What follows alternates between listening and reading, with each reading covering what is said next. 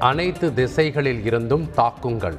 மேலும் முன்னேறி செல்லுமாறு ரஷ்ய ராணுவத்திற்கு புட்டின் உத்தரவு. அரசியல் ரீதியாக ஆதரவளிக்க வேண்டும். பிரதமர் மோடியிடம் தொலைபேசி மூலம் உக்ரைன் அதிபர் பேச்சு. போரை கைவிட்டு சுமூகமான பேச்சுவார்த்தைக்கு திரும்புங்கள். உக்ரைனில் சிக்கியுள்ள இந்திய பிரஜைகள் குறித்தும் அதிபரிடம் கவலை தெரிவித்தார் பிரதமர் மோடி. ஐநா பாதுகாப்பு கவுன்சிலில் இந்தியாவின் நிலைப்பாட்டுக்கு வரவேற்பு. இந்தியாவுடன் சுமூகமான உறவு தொடரும் என்றும் ரஷ்யா அறிவிப்பு. பத்து நாடுகள் ஆதரவளித்து வருவதாக உக்ரைன் பாதுகாப்பு அமைச்சர் தகவல்.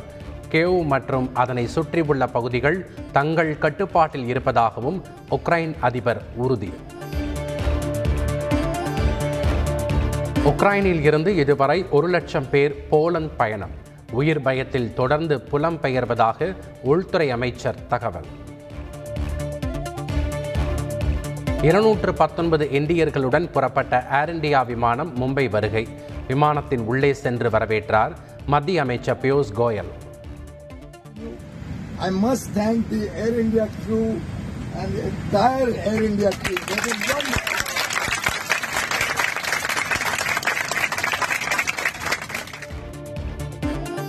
உக்ரைனில் இருந்து ஹங்கேரி வழியாக திரும்பும் இந்திய மாணவர்கள் நாளை காலை தாயகம் திரும்புவார்கள் என தகவல்.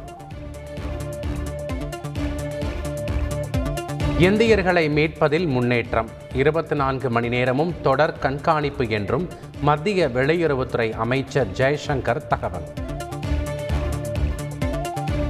இந்தியர்களை மீட்க தீவிர நடவடிக்கை. இரவு பகலாக மத்திய அரசு உழைத்து வருகிறது என்றும் ருமேனியாவிற்கான இந்திய தூதர் ஸ்ரீவத்சவா தகவல். உக்ரைனில் உள்ள தமிழர்களை மீட்பதற்காக சென்னையில் அமைக்கப்பட்டுள்ள கட்டுப்பாட்டு அறை. வாட்ஸ்அப் அழைப்பில் மாணவர்களுடன் பேசினார் முதலமைச்சர் ஸ்டாலின். சார் இப்போதைக்கு வந்து நான் இருக்கிறது சேஃப் தான் சார். கூல் பார்டர் பக்கத்தில் இருக்கோம் சார். தாயகம் திரும்பும் மாணவர்களுக்கு கல்வி உதவி. இணைய வழியில் வழங்க தமிழக அரசு தயார் என அமைச்சர் மா. சுப்பிரமணியன் தகவல். அமைச்சர் முதல்வரின் செயலர் அளித்த வாக்குறுதி அடிப்படையில் போராட்டம் வாபஸ். மூன்று நாள் போராட்டம் முடிந்ததாக பகுதி நேர ஆசிரியர்கள் அறிவிப்பு.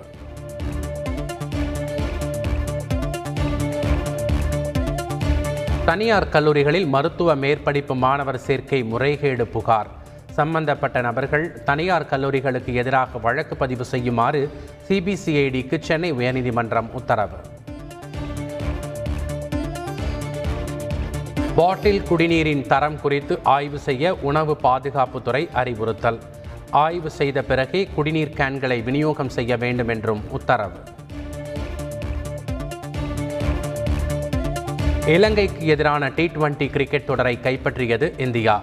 இரண்டாவது போட்டியில் ஏழு விக்கெட்டுகள் வித்தியாசத்தில் வென்று அசத்தல்.